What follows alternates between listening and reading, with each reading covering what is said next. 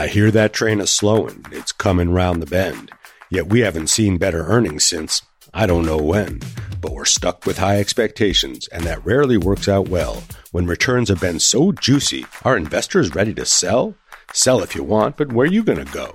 Crypto seem risky and bond yields have no flow. Emerging markets keep tumbling. Where to put our dough? This is time for risk management. This is time for finesse. This is time for educated investors to get on the Investopedia Express. Well, welcome back and welcome aboard. U.S. equity markets are entering the month of August like a lamb, falling for two of the past three weeks, but they're showing a little mojo to kick off the week.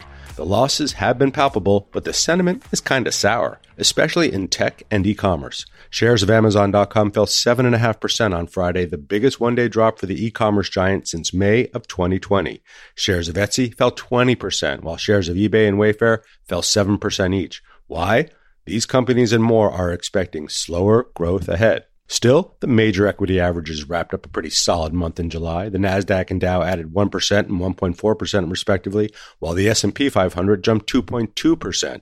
Utilities, healthcare, real estate and technology stocks have led the S&P 500 higher for most of the past few months, while energy and financials have lagged. That's the opposite of what was happening in January and February, which is a telling sign that the economic momentum is starting to slow. Earnings have been phenomenal, but investors only seem to care about the future. 88% of companies in the S&P 500 are beating analyst forecasts. That's a record high, but guidance for the current quarter and the rest of the year has been weak, and some companies are not providing forecasts due to the uncertainty. Revenue growth has been astonishing, but investors only want to know that will continue. They aren't hearing that on earnings calls.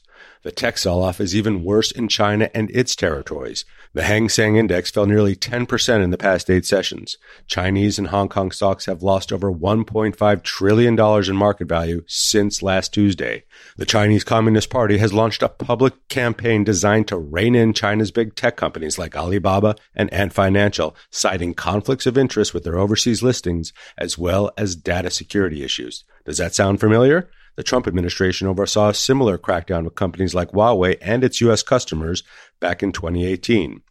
Also last week, China banned private tutoring companies from making a profit, crushing most of the edtech stocks in the region. And then on Friday, the SEC stopped processing registrations of U.S. IPOs and other sales of securities by Chinese companies until they provide more disclosures about their investment risks.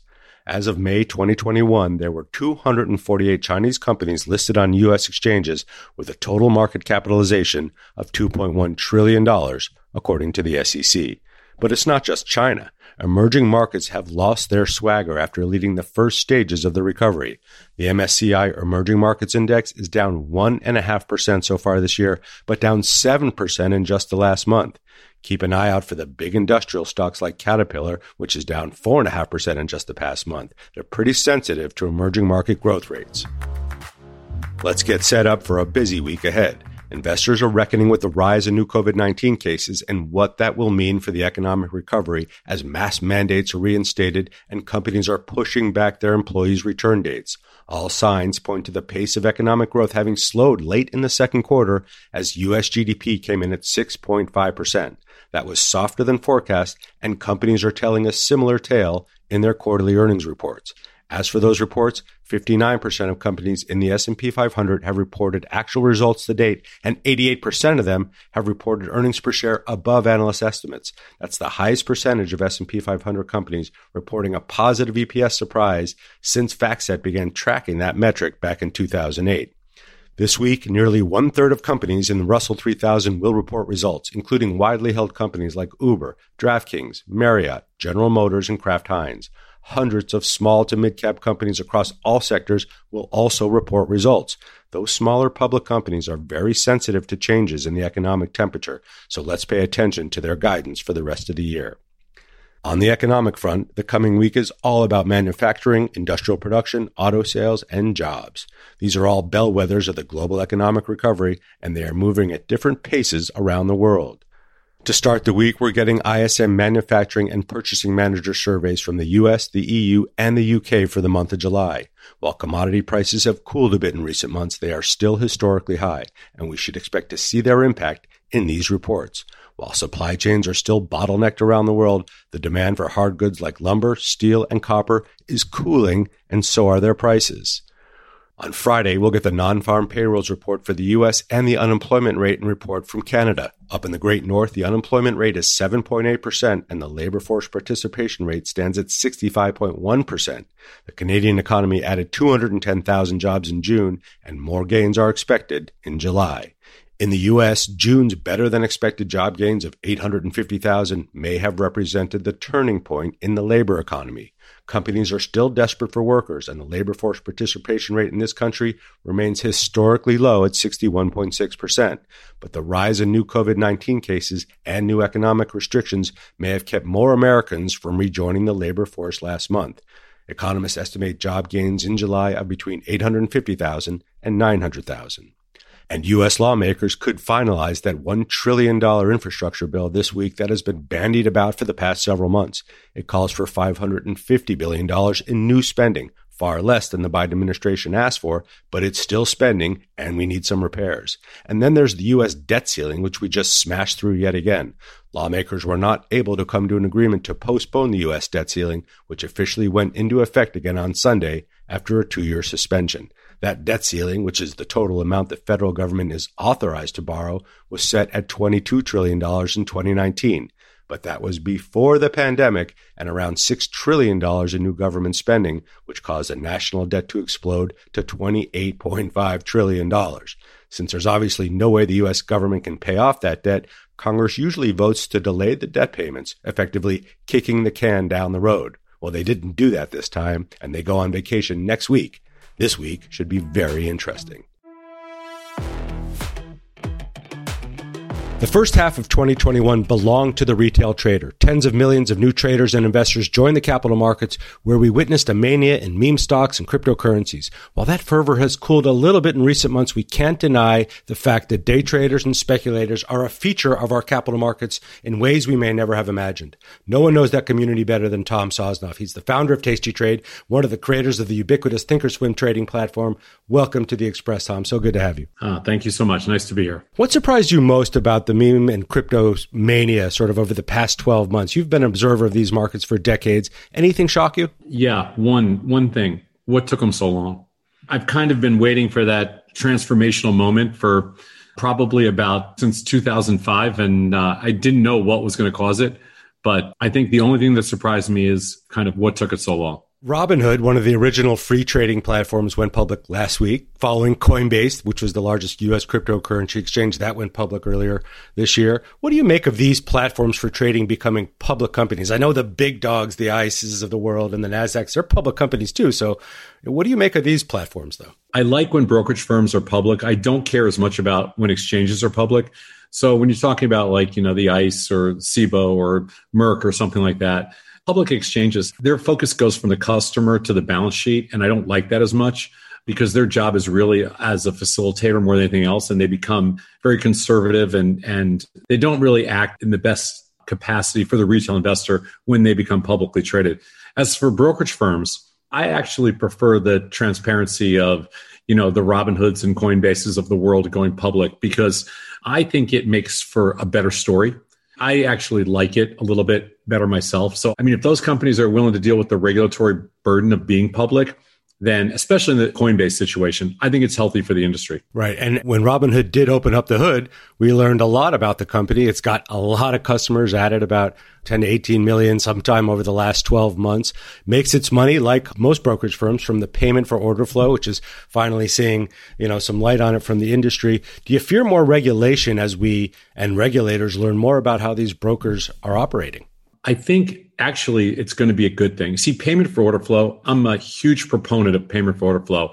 I think it's very misunderstood. I, I hate the term payment for order flow because it doesn't do it justice. Exchanges are not capable of facilitating public business on their own. They're just not capable. It's too fractured.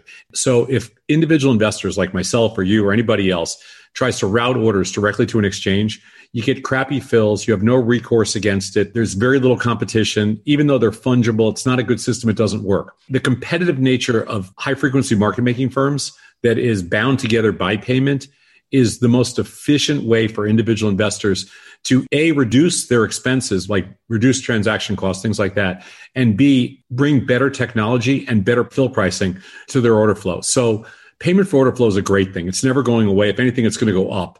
And I think that gets a bad rap. I don't think payment for order flow is what's interesting about Robinhood's business model. I think if you look at their business, the single most interesting takeaway is that they're not a stock trading firm. They're not a free stock app. You think they're a free stock app because that's the whole story, but that's not what they are. They're 80% derivatives and they make all their money from options and from crypto. That's it. You, steal my thunder. Like Robinhood, like a lot of other online brokers, are moving deeper into crypto, deeper into options trading, which is your backyard. Option trading is more profitable for brokers, right? There's commissions in some of those trades. What about crypto? It's the capital efficiency. See, stocks are capital inefficient because stocks are too expensive now. So it has nothing to do with the commissions. Brokers, yeah, we lose money on every stock trade, just so you know. Everybody does. Robinhood does. Every brokerage firm. There's such a thing called payment for order flow, even on stocks, but you know, it's like 10 cents on a thousand shares. It doesn't pay anything. So payment for order flow on stocks is nothing. And firms actually lose money. Stocks are just kind of show of good faith, free stock commissions. But options you can make money on as a broker because they are capital efficient. So for $500, you can do a spread in Amazon. If you wanted to buy one share of Amazon, you know, it's $3,700. It's ridiculous. So stocks are not strategic. Options are strategic and they're capital efficient. Crypto, unfortunately, is not strategic either, but crypto has very high margins. There's a lot of basis points built into the crypto marketplace.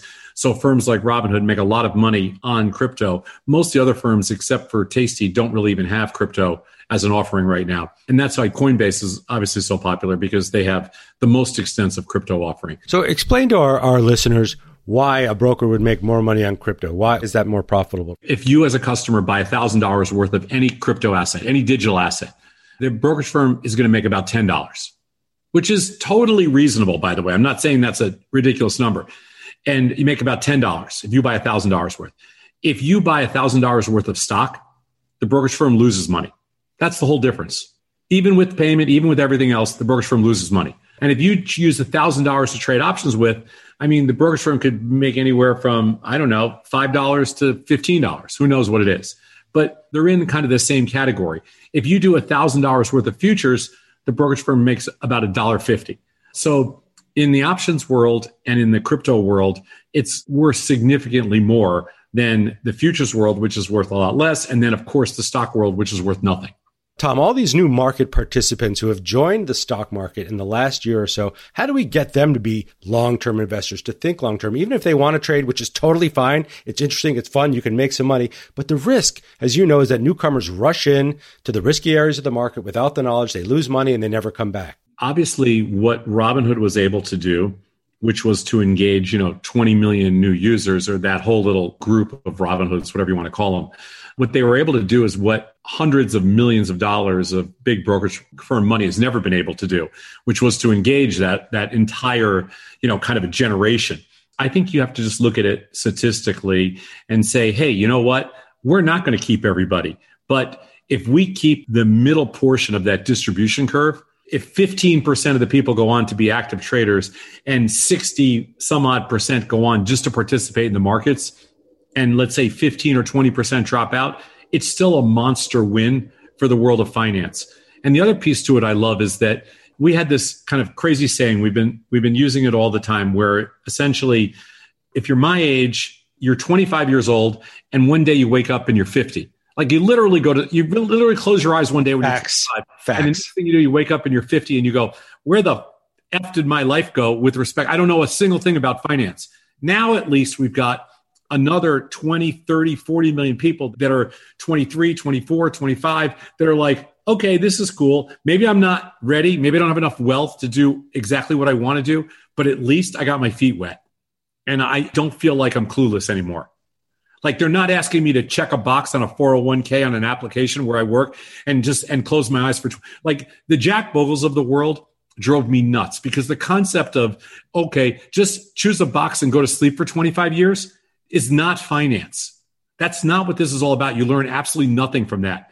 What we're doing now is we're engaging people into strategic finance, which will change their lives whether they know it or not right now. It will. And they won't wait 25 years to figure out what's wrong. Early engagement is good. Frequent engagement is good because it is that lifelong education process. Do we need more rules, regulations, and guardrails for retail investors, or do you think they're coming anyway through Gary Gensler at the SEC and other regulatory bodies? I think we need better regulators. So I don't think we need necessarily more rules. I think we need regulators that accept responsibility and that also join the 21st century in the sense that it's 2021. We do not need rules that were written in 1980. And if Gary Gensler wants to handle this right, in my opinion, they need the regulators need to step up and the exchanges need to step up. Right now, and this was very evident with the issues that Robinhood had when they really weren't up to the moment in kind of the GameStop situation. But that was really, in my opinion, that was on the regulators. That was on the exchanges. You cannot ask brokerage firms to handle every aspect of this business. We handle the technology, we handle the marketing, we handle the regulatory compliance. Okay, but we can't write the rules. And there are so many things that are messed up, whether it's how many days to settlement, you know, whether it's it's all the restrictive day trading rules, whatever it may be. The rules are are in many cases they're outdated, they're archaic, they don't make sense in 2021. And the regulators have not done their part. And the exchanges have not supported the brokerage firms and have not supported the customers, and they have not done their part. So the brokerage firms are way ahead of the curve, and the technology and the high frequency market making firms are way ahead of the curve. The regulators need to get with the program. And so if they're going to do anything, it's not about more regulation. It's about waking up and moving 40 years ahead. You're an industry visionary, Tom. How will we trade stocks and securities 10 years from now? What do you see in the future? I think rates have been commoditized to the point where they can't go much lower. I think the technology will continue to get better and it will continue to get cleaner and simpler. But the real change over the next 10 years will not be rates or technology. It'll be an, a continued improvement in content which will really help people because people are smart. They just want good content. They don't want all the old bullshit that's out there. They want real content that's applicable, that's practical. So the content's going to continue to get better. And then most importantly, the real change over the next 10 years will be capital efficiency as it relates to new products. So just using digital assets as an example, they are right now, they're very capital inefficient. There's no leverage, there's no shorting, there's no derivatives. All that stuff will come to the marketplace. You're going to see massive tokenization. You're going to see digitization uh, globally. You're going to see easier ability to trade in different marketplaces using a single currency and or digital currencies. And I think the future will be about content, capital efficiency, and new product growth. So the platforms 10 years from now will include things like politics, sports, they will include things like binary options on all different markets all over the globe and all different forms of derivatives and tokenization on digital assets and anything where you can have a secure token. So I think it'll be your ability and my ability to trade virtually anything we want anywhere in the world, anytime we want it. But I don't think you're going to see at this point, I don't think you're going to see cheaper rates. I don't think you're going to see the technology is going to be marginally better, but we're pretty damn good right now. I mean, you know, we're routing customer orders in 50 milliseconds. I mean, it's crazy from where we right. started, you know, two decades ago. And we're doing it from our phone, which makes it even crazier. We're talking into our phone and making that happen on the front end, and it's going so quickly through industry. What worries you, Tom, if anything, about this industry or about what's happened over the last few months in terms of what that means for day and retail traders and market participants? What worries me is is that we have elected officials and I'm not talking about any specific, you know, group or anything like that, but we have people that don't understand the importance of liquidity and free market structure. You're witnessing it firsthand right now in China.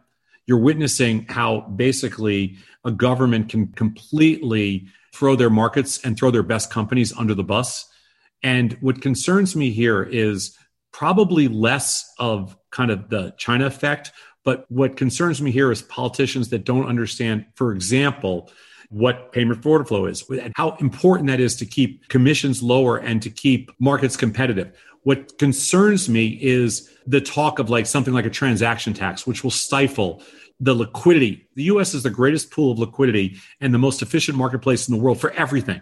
And It's our ability to bring new companies out public that keeps the money flow coming from on every level in innovation and creativity. So older, stupid politicians scare me.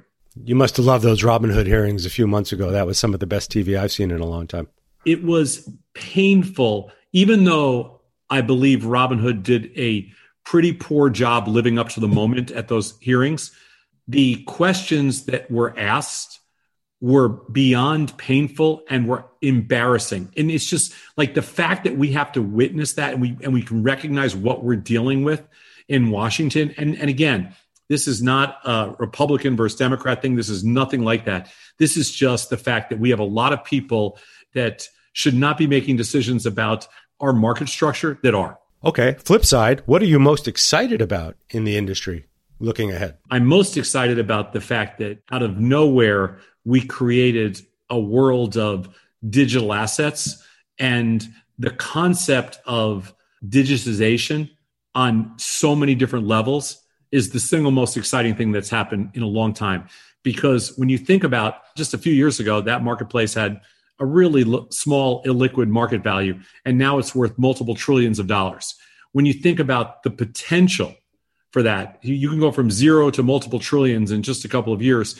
The potential of that marketplace and what it could mean. If it means that we get to cut out all these big banks and financial institutions as middle people, which limit our ability to do things all over the globe, yes, it's going to be great. So digitization is the most exciting thing. I love hearing your vision of the future. You're a true visionary and a pioneer in the industry. Tom Sosnoff, the founder and co-CEO of TastyTrade, thanks so much for joining the Express today. We're so happy to have had you here. That was great. Thank you. It's terminology time. Time for us to get smart with the investing term we need to know this week. This week's term comes to us courtesy of Kim in Columbus, Ohio. Let's go, Buckeyes. Kim suggests the term tenor for this week.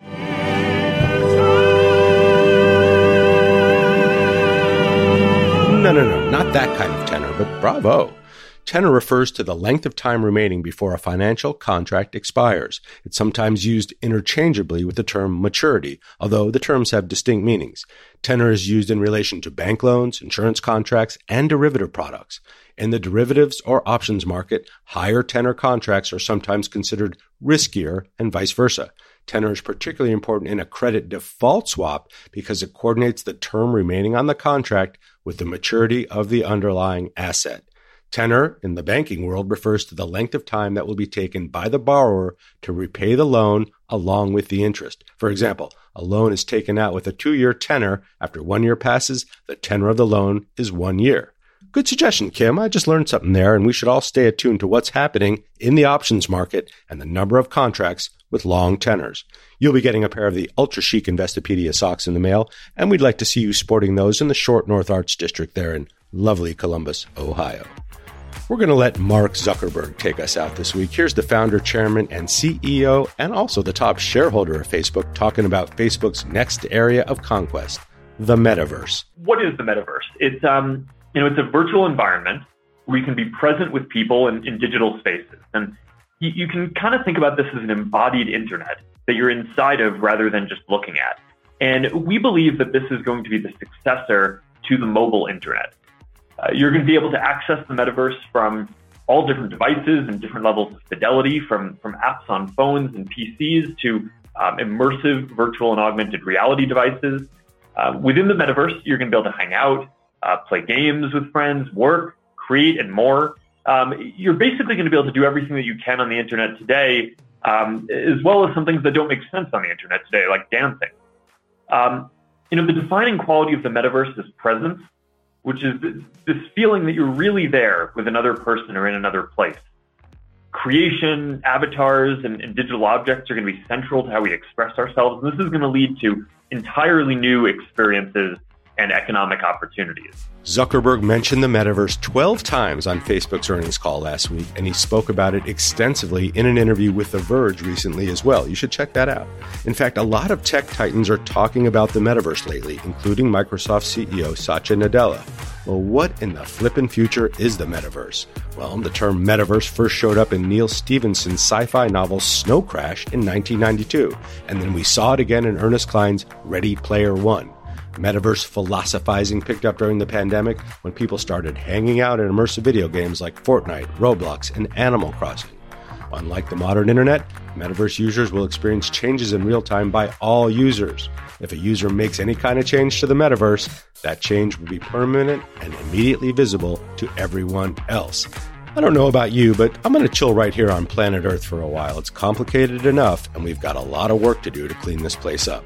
And thanks for riding on the Express this week. We'll talk to you again a little further on down the line.